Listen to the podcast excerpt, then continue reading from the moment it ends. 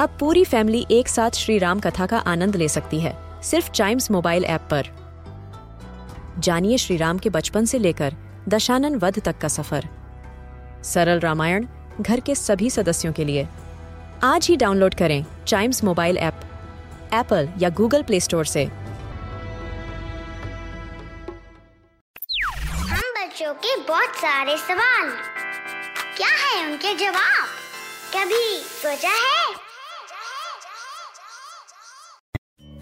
आपने बहुत बार सुना होगा कि रात में थोड़ा सा दूध निकाल के रख दो, थोड़ा सा जामन निकाल के रख दो और सुबह वो दही बन जाएगी, रख दो।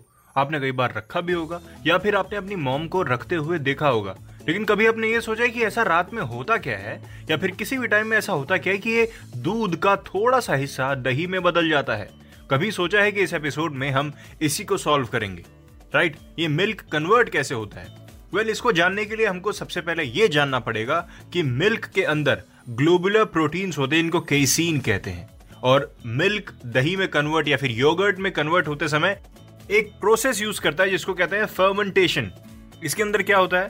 केमिकल रिएक्शन होता है between lactic acid bacteria and casein during fermentation bacteria enzymes को यूज़ करता है फ्रॉम लैक्टोस दूध में एक लैक्टोस नाम की एक चीज़ होती है, उनके एंजाइम्स को यूज़ करता है। और आपने देखा होगा, दूध में थोड़ा सा दही का जावन डाल दो तो थोड़ी जल्दी दही बनने लगती है उसकी। आई मीन ज़्यादा चांसेस होते हैं कि अच्छी दही बनेगी, ताकि ऑलरेडी बैक्टीरिया उसमें प्रेजेंट है, उनको बस मल्टीप्लाई होना है।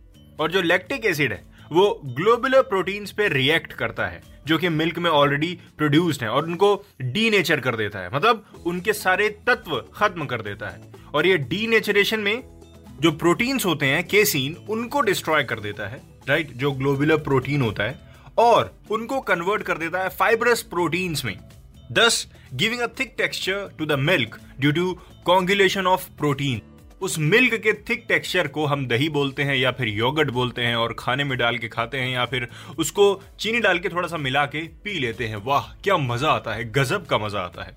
क्या आपको प्रोसेस समझ में आया? बेसिकली ये है कि बैक्टीरिया रातों रात मल्टीप्लाई होके मल्टीप्लाई होते रहते होते रहते और एक थिक फॉर्म ले लेते हैं। इसको सबसे सिंपल तरीका यही है। केसीन पे नहीं जाते लैक्टिक एसिड पे नहीं जाते और किसी भी चीज़ पे नहीं जाते।